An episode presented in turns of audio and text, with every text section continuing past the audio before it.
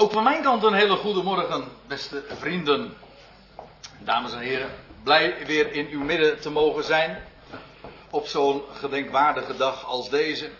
Waarin we op een speciale manier aandacht geven aan het aller, allermachtigste feit van de hele wereldgeschiedenis. Dat durf ik zonder enige twijfel zo te zeggen. Namelijk de overwinning op de dood. Toen de steen 2000 jaar geleden weggewenteld werd voor het graf.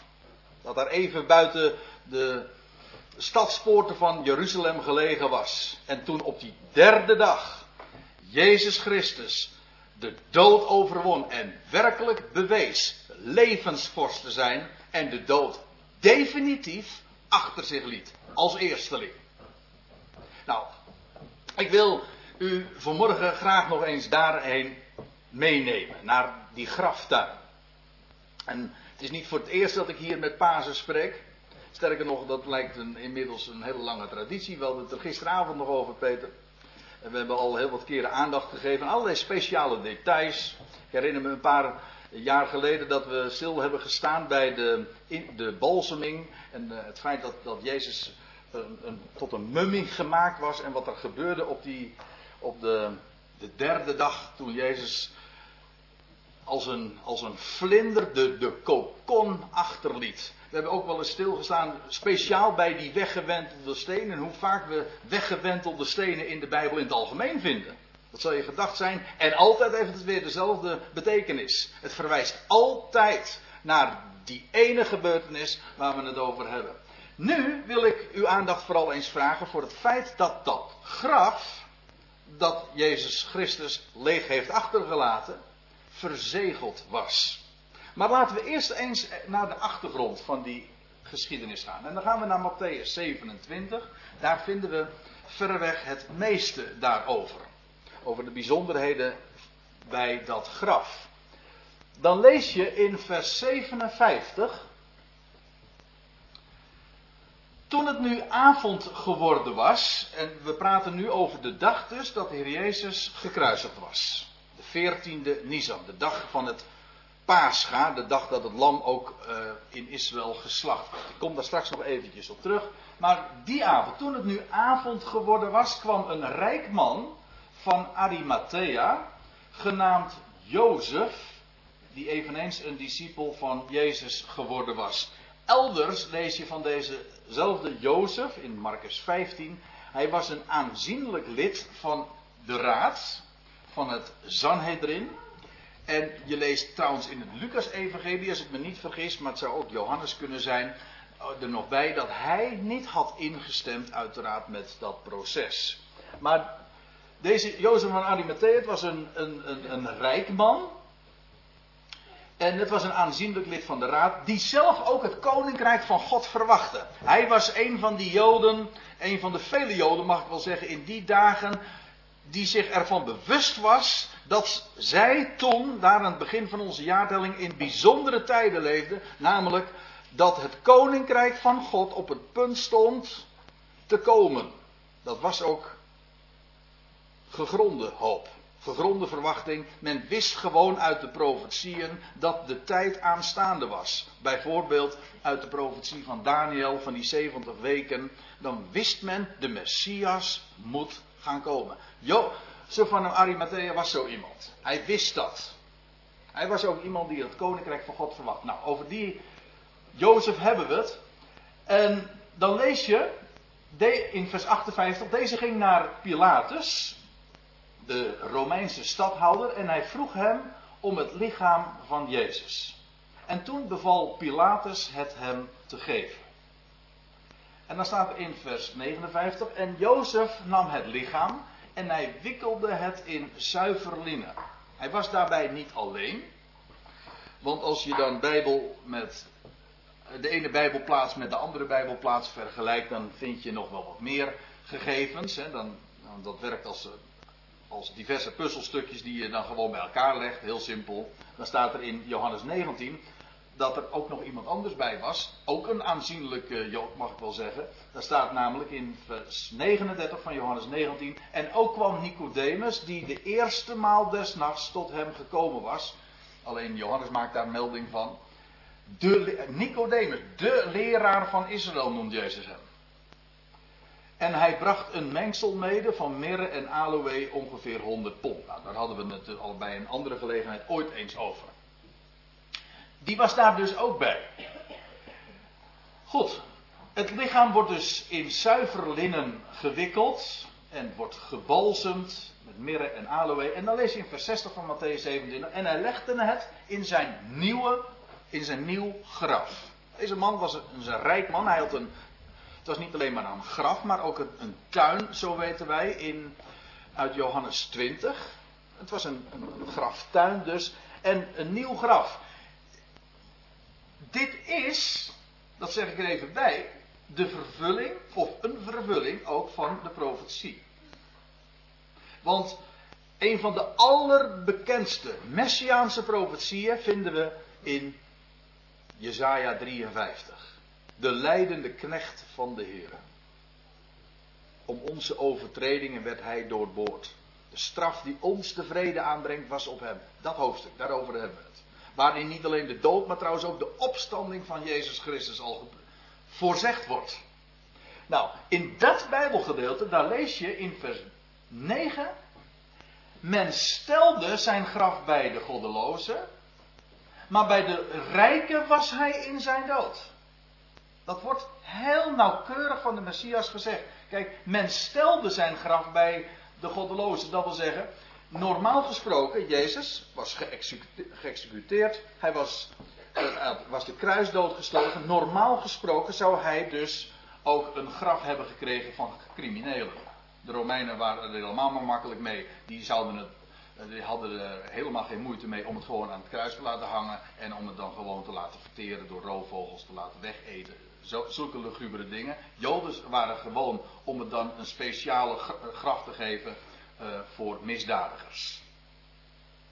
Dat zou men gedaan hebben. Men stelde zijn graf bij de goddelozen. Maar wat er gebeurde, is dat hij bij de rijken in zijn dood was.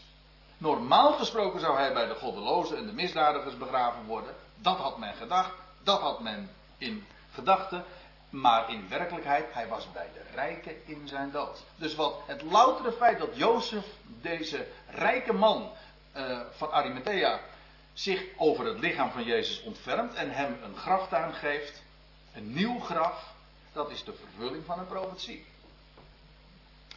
En dan staat erbij van dat graf, hij legt het in zijn nieuw graf, dat hij in de rots had laten uithouwen. Dat vind ik toch wel mooi hoor. Daar wordt uh, meestal aan, voor, aan voorbij gegaan. Maar het was een graf dat uitgehouden was uit de rots. En als ik het heb over, als ik denk aan de rots, en ik denk even door, en u bent een klein beetje met mij vertrouwd met het Bijbels spraakgebruik, dan weet u ook, net zo goed als ik, dat de rots verwijst naar de Heere zelf. Hoe vaak wordt hij niet zo genoemd? De Heere, in Psalm 18, daar staat het, dat is een mooi hoor, daar staat de Heere leeft. En daar staat er, geprezen zij mijn rots en verhoogd zij de God van mijn heil. Heil betekent redding. De rots van mijn heil is een van de staande uitdrukkingen in het boek eh, de Psalmen. De rots van mijn heil. De rots, dat is de Heere. En die rots houdt op een of andere wijze verband met redding. Met het feit dat de Heere leeft. Degene die ons een fundament onder de voeten geeft. Wel, de Heere die was bij de rijken in zijn dood, maar in een graf uitgehouden uit de rots. En dan moet je al weten op voorhand, dan zit het wel goed. De rots. Want de dood en de opstanding, die zijn gebaseerd op de rots. Ja. En dan staat er nog bij, in, vervolgens in dat 60ste eh, vers. En na een grote steen, staat in, in Marcus Evangelie staat nog een zeer zware steen. Voor de ingang van het graf te hebben gewenteld, ging hij heen. Nou. Je leest dan in vers 61 nog, en daar waren Maria van Magdala en de andere Maria gezeten tegenover het graf. En, um, Als ik me niet vergis, was daar nog een dame bij die dat van afstand allemaal hebben aanschouwd. Om ook uh, gewaar te worden waar hij daadwerkelijk ook neergelegd werd. En dan staat er in vers 62, de volgende dag, dat is na de voorbereiding, kwamen de overpriesters en de fariseeën gezamenlijk tot Pilatus. Kijk, ik zei u net al, de heer Jezus is gekruisigd op de, ja dat zijn allemaal wat, wat lastige dingen om dat zo 1, 2, 3 uit te leggen, maar is gekruisigd op de 14e Nisan, de dag dat Israël een paaslam slachtte. Het paascha. Dat was eigenlijk de, de, de dag van de voorbereiding van het feest. Want het feest begon de 15e. En die eerste dag van het feest, het feest van de uh, ongezuurde broden, dat begon op de 15e. En die 15e was meteen ook de meest officiële dag. Een, uh, het werd gevierd ook als een sabbat. Men mocht geen dienstwerk verrichten op die dag. Dus ongeacht op welke dag van de week het viel, het was altijd in de praktijk een sabbat. Een jaarlijks terugkerende sabbat. Toevallig viel dat in die week, als u het mij vraagt, op een vrijdag. Dat betekent dat je dus twee sabbatten bij die gelegenheid dus achter elkaar had. Dus de vrijdag en de zaterdag weer. Goed, de, dat is dus de dag later. De, de gebeurtenissen die we dus nu gaan lezen, die vinden allemaal plaats op de 15e Nisan. Niet op de dag meer dat de Heer Jezus is gekruist. De volgende dag, dat is de 15e Nisan, wel die Sabbat was groot, lees je in Johannes 19, vers 31. Waarom? Het was een jaarlijks terugkerende Sabbat, de grote dag van het feest van de ongezuurde broden. Ja, je moet dat soort dingen weten om ook uh, hier wat uh, wegwijs in te kunnen en om ook te begrijpen wat er aan de hand is. De Joodse gebruiken, maar je kunt ook gewoon Leviticus 23 nemen, dat grote hoofdstuk over de hoogtijden van de Heren, en dan lees je het allemaal keurig terug op welke dagen dat gedaan moest worden. Ik kan u vertellen, dat is zo'n geweldig onderwerp. Want al de specifieke hoogtijden en data blijken hun vervulling gehad te hebben in Jezus Christus. Dat kan niet missen. Al de schrift spreekt van hem. Nou, over die 15e Nisan hebben we dus. Dat was die volgende dag. Goed, uh, oh ja, de volgende dag, dat is na de voorbereiding, kwamen de overpriesters, dat wil zeggen de hoge priesters. Ja, je had er in die dagen meerdere. Dat werd namelijk jaarlijks afgewisseld. De ene, en de, de ene nam het stokje over van de ander, de overpriesters en de fariseeën. Gezamenlijk kwamen ze tot Pilatus en ze zeiden, heren, of pardon, heer, meneer, uh, wij hebben ons herinnerd dat die verleider bij zijn leven gezegd heeft. U, uh, u, u, hoort natuurlijk de grote achting die zij voor hem hebben. Hè?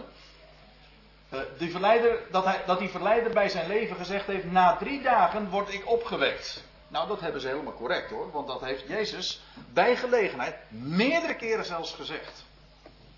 Het gekke is dat zijn tegenstanders zich daarvan bewust waren maar dat degene die hem volgden het vergeten waren. Heel eigenaardig. Ja. Na drie dagen word ik opgewekt. Nou, hoezo na drie dagen? Nou, kijk, ik zei al, het was de veertiende dat hij gekruisigd werd. Het was de vijftiende, de grote, die grote sabbat, dat het feest begon. De zestiende was de wekelijkse sabbat, de zaterdag dus. En de dag later, ja, dat was daags na de sabbat, maar dat is ook weer zo'n term. Voor, is, voor iemand uit Israël is dat veelzeggend, want het is namelijk de dag van de eerstelingsscharven. De, is, de eerstelingsschoof. De eersteling van de gerstenoogst werd dan aangeboden aan de Heer. Dat was de dag na de Sabbat. Dat de Heer, dat zou de na drie dagen zijn dus. De dag van de opstanding. Als je rekent vanaf het moment dat hij in het graf gelegd werd, dan was het de derde dag, maar gerekend vanaf de kruisiging was het na drie dagen dus. Goed.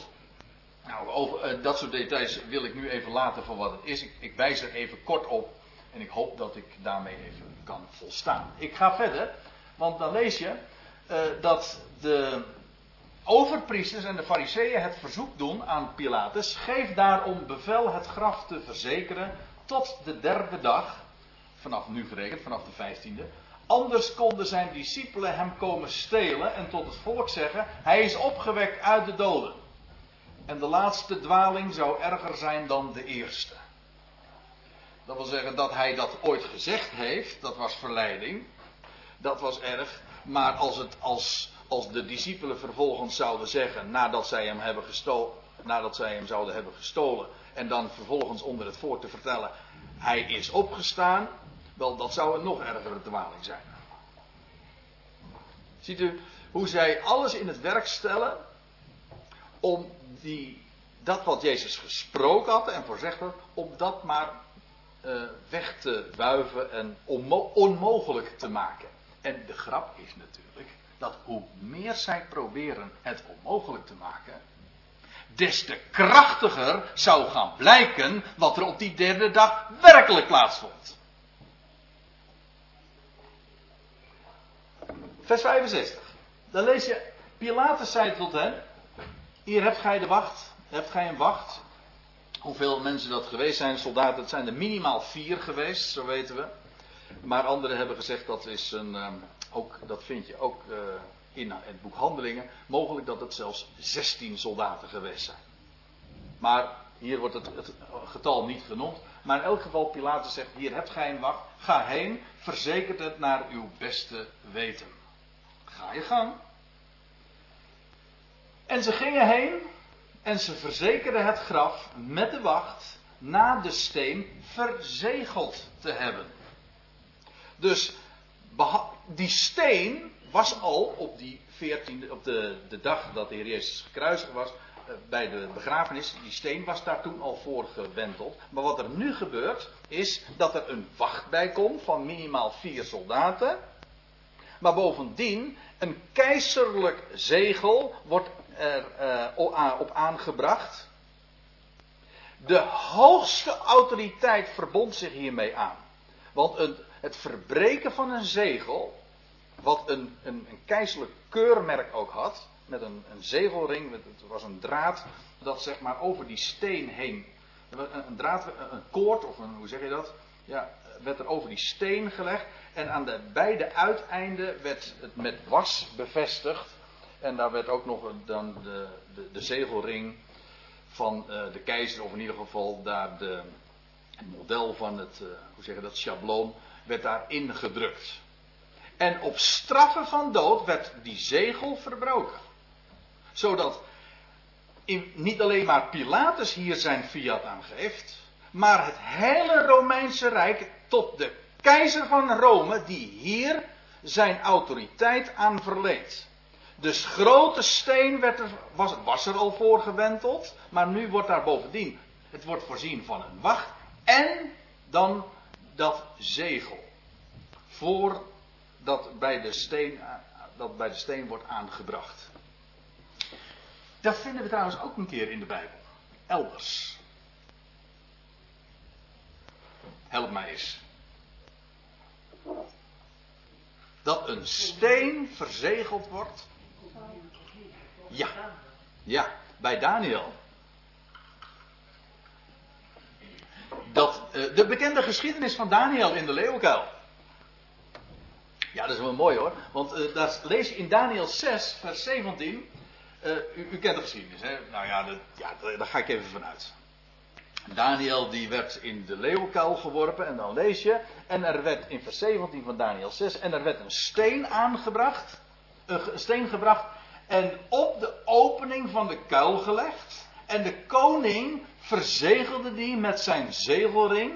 En met de zegelring van zijn machthebbers.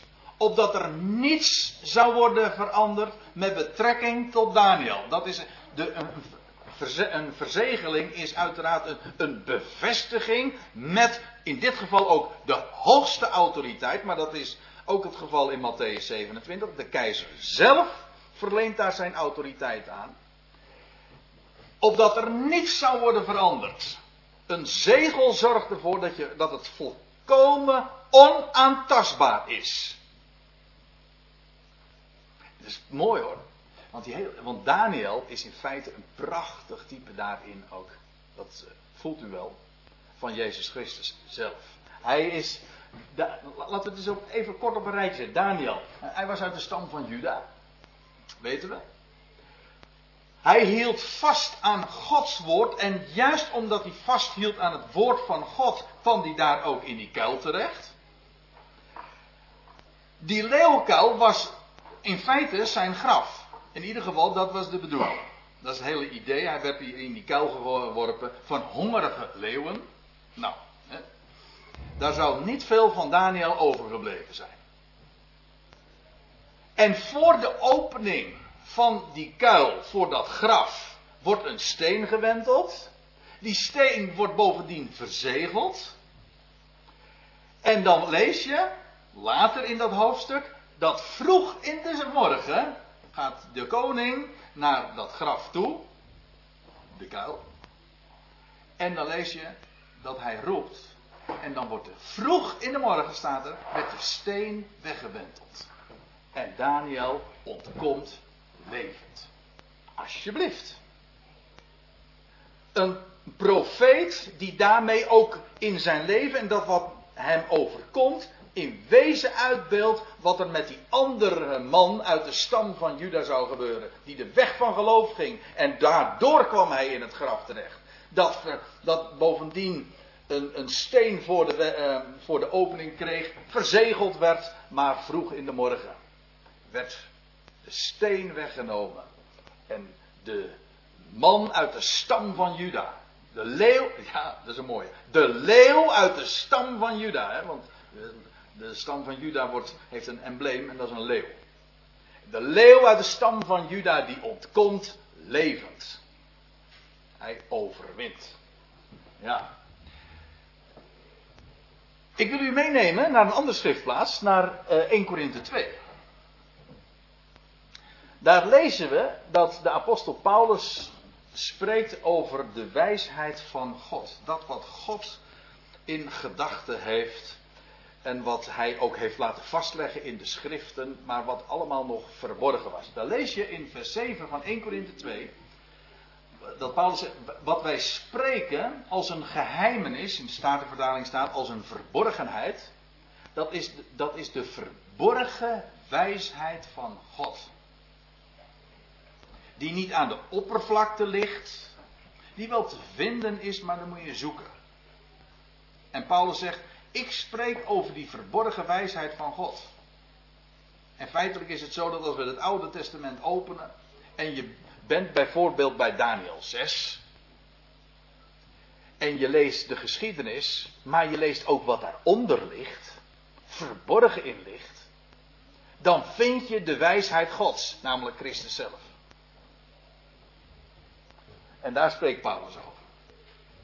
In al zijn in al zijn brieven doet hij de schriften open en hij neemt de bedekking weg over het oude verbond. En wat je dan ziet, ja, is ja, dat wat je ontdekt wanneer je de bedekking wegneemt. Maar dat is eigenlijk ook wat Pasen uitbeeldt. De bedekking voor het graf wordt weggenomen. En wat er zichtbaar wordt is nieuw leven. Goed, wat wij spreken dat als een geheimenis is de verborgen wijsheid van God die God reeds van eeuwigheid af. Nou, pardon, maar dat staat er niet hoor. Er staat in, de, in als u een goede vertaling hebt. En dan letterlijk wil, weergeeft, dan staat er voor de Ionen. Voordat de wereldtijdperken, voordat de eeuwen een aanvang hadden, had hij dat reeds voorbeschikt. Want God is namelijk de grote God die een plan heeft. Hij beschikt voor en bij hem, ik zeg het altijd graag, gaat er nooit iets mis. Hij beschikt de dingen. En dat, had hij al, dat stond al vast voordat er ook maar iets tot aanzijn daadwerkelijk geroepen was. Voordat de schepping er was. Voor de Iona heeft hij dat al voorbeschikt tot onze heerlijkheid. Ja, ik zal je vertellen waar die heerlijkheid van spreekt. Ik zal, ik zal het aantonen ook. Maar ik lees even verder in 1 Korinthe 2. En, want daar gaat het me even om. Daarom wijs ik ook op deze schriftplaats. En geen van de beheersers van deze eeuw, van deze aion staat hier weer, heeft van haar geweten. Van haar, wat is dat? Nou, die heerlijkheid. Geen van de beheersers van deze aion. Deze, dit wereldtijdperk heeft zo zijn heersers. Ja, achter de coulissen ook nog hoor. De, de overheden en machten in de hemelse gewesten. Maar ook gewoon in deze zichtbare wereld. Daar zijn overheden in politiek opzicht. En in militair opzicht. In cultureel opzicht. In godsdienstig opzicht. Die in deze wereld, in deze aion, de touwtjes in handen hebben. De beheersers van deze wereld. Wel, zegt Paulus, geen van de beheersers van deze aion heeft van die heerlijkheid geweten. Want staat er. En ook daarom, daarom wijs ik op deze schriftplaats. Nu, wat er staat in vers 8. Want, zegt Paulus, indien zij van haar geweten hadden, van haar, van, van die heer, indien zij hadden geweten van die heerlijkheid, dan zouden zij de Heere der heerlijkheid niet gekruisigd hebben.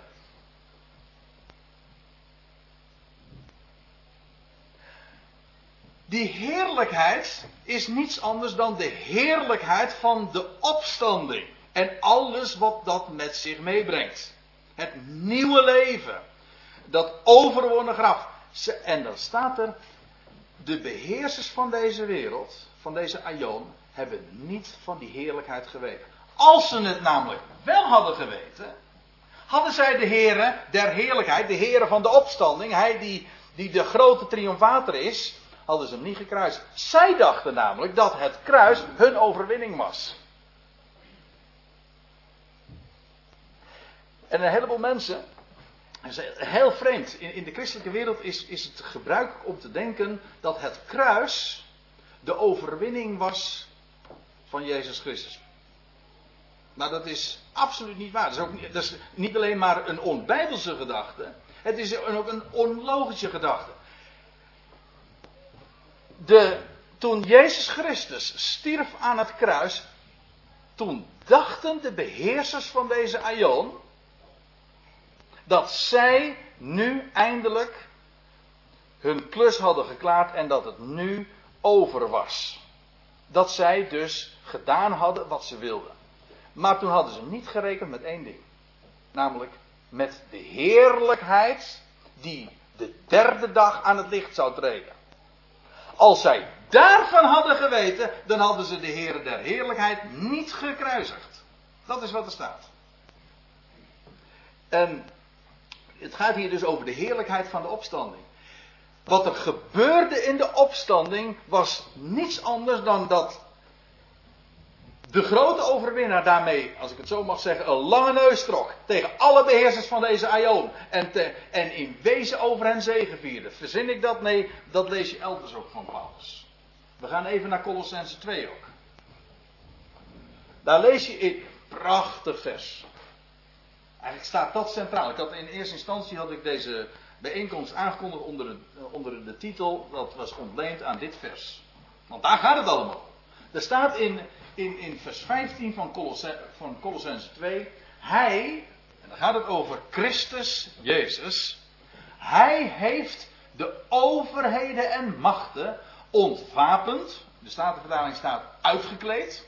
Vind ik ook wel een mooie. Compleet onklaar gemaakt. En openlijk tentoongesteld en zo over hem gezegevierd. Ik ben haast geneigd om te zeggen gezegelvierd. Dat zou ook nog kunnen. Dat is een nieuw woordje, dat weet ik. Hij heeft over hen gezegevierd. Ja, over welke overheden en machten hebben we het? Nou, over de godsdienstige overheid, over het Sanhedrin. Over de politieke overheden, Pilatus, maar ook de keizer in Rome, hè, met dat zegelring, of met die zegel waarmee het graf was verzegeld. De militaire overheden, die wacht daarbij het graf. Alle overheden en machten, de beheersers van deze aion, zijn toen op die derde dag te kijk gezet. En de overheden en machten die hadden gezegd van dat graf dat kan niet geopend worden. Het was op straffen van de dood dat het geopend werd. Maar de, ja, ik vind het echt een grap. Ja. De grap is, dat is echt goddelijke humor. Op straffen van de dood zou het graf geopend worden. Maar in werkelijkheid kwam het leven juist aan het licht Doordat het geopend werd. En toen op die derde dag, vroeg in de morgen, Jezus Christus opstond uit de doden. Toen was hij de triomfator en zette hij die overheden en machten. Of je nou praat over de keizer in Rome of het Sanhedrin die bepaald had dat dat zo moest gebeuren, heeft hij hen uitgekleed.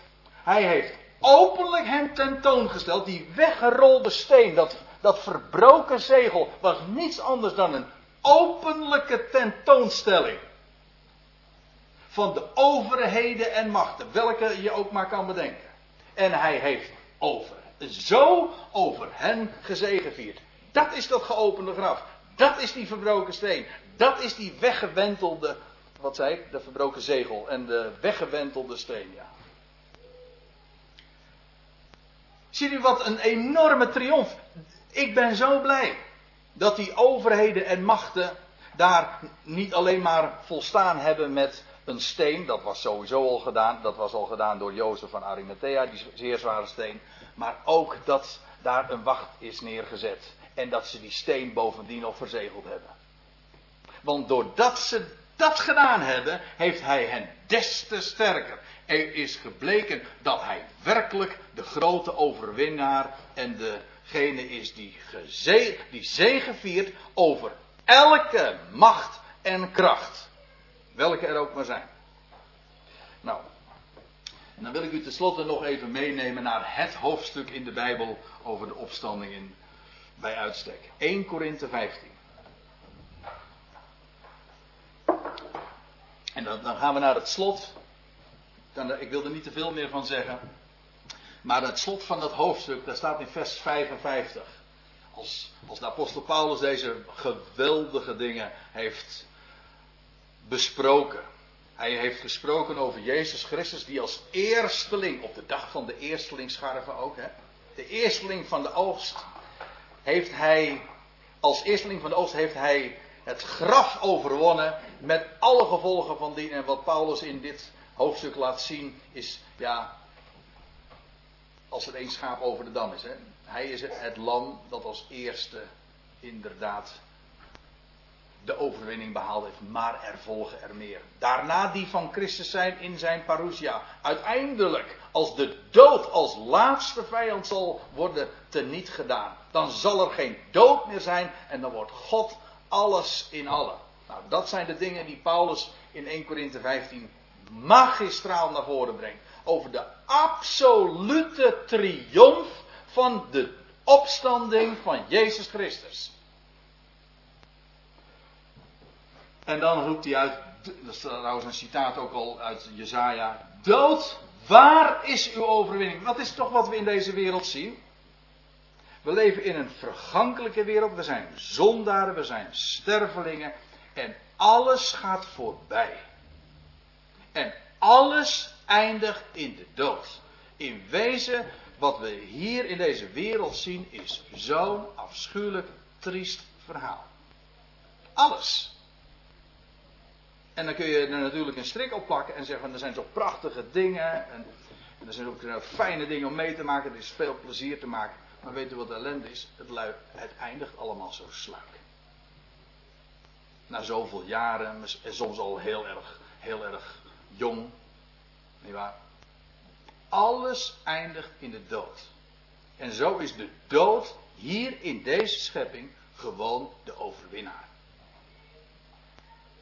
Dat is het trieste van het leven in deze wereld. En er zijn een heleboel mensen die daar echt onder lijden. En als je. Ja, je kunt natuurlijk wel zeggen. Um, dat is trouwens ook 1 Corinthië 15. Je kunt natuurlijk wel zeggen van. Laten we eten en drinken en vrolijk zijn. Want morgen sterven wij.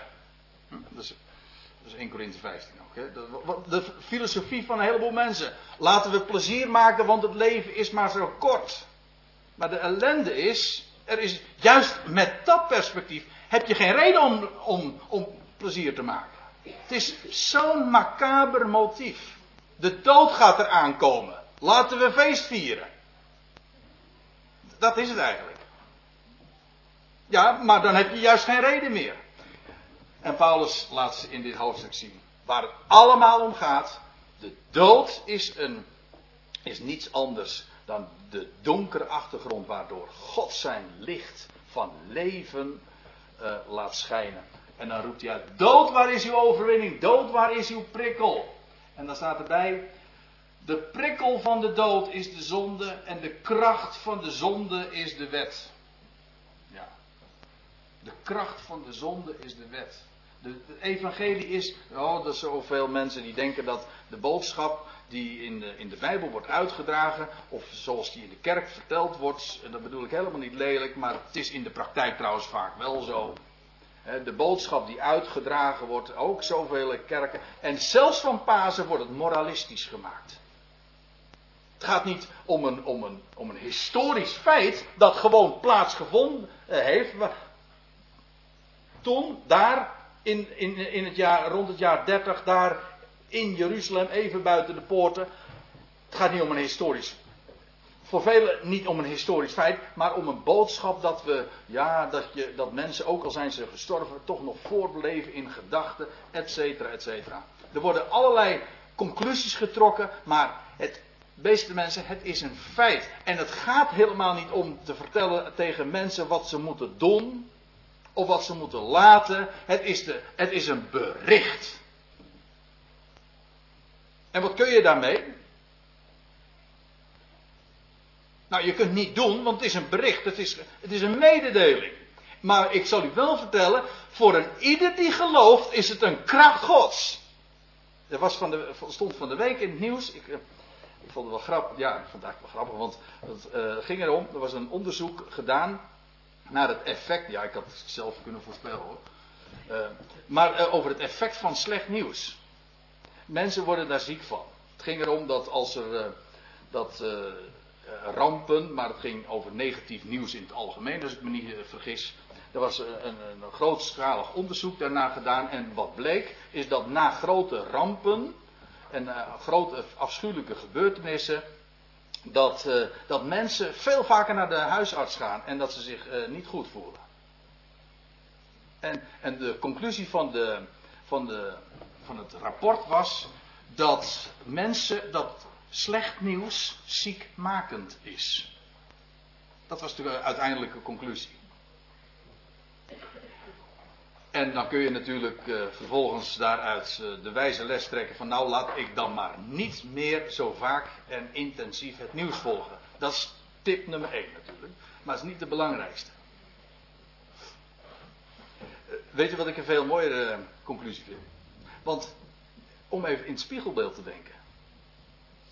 Kijk, als slecht nieuws nou ziekmakend is. U voelt hem al aankomen, hè? Dan, wat zou goed nieuws dan doen?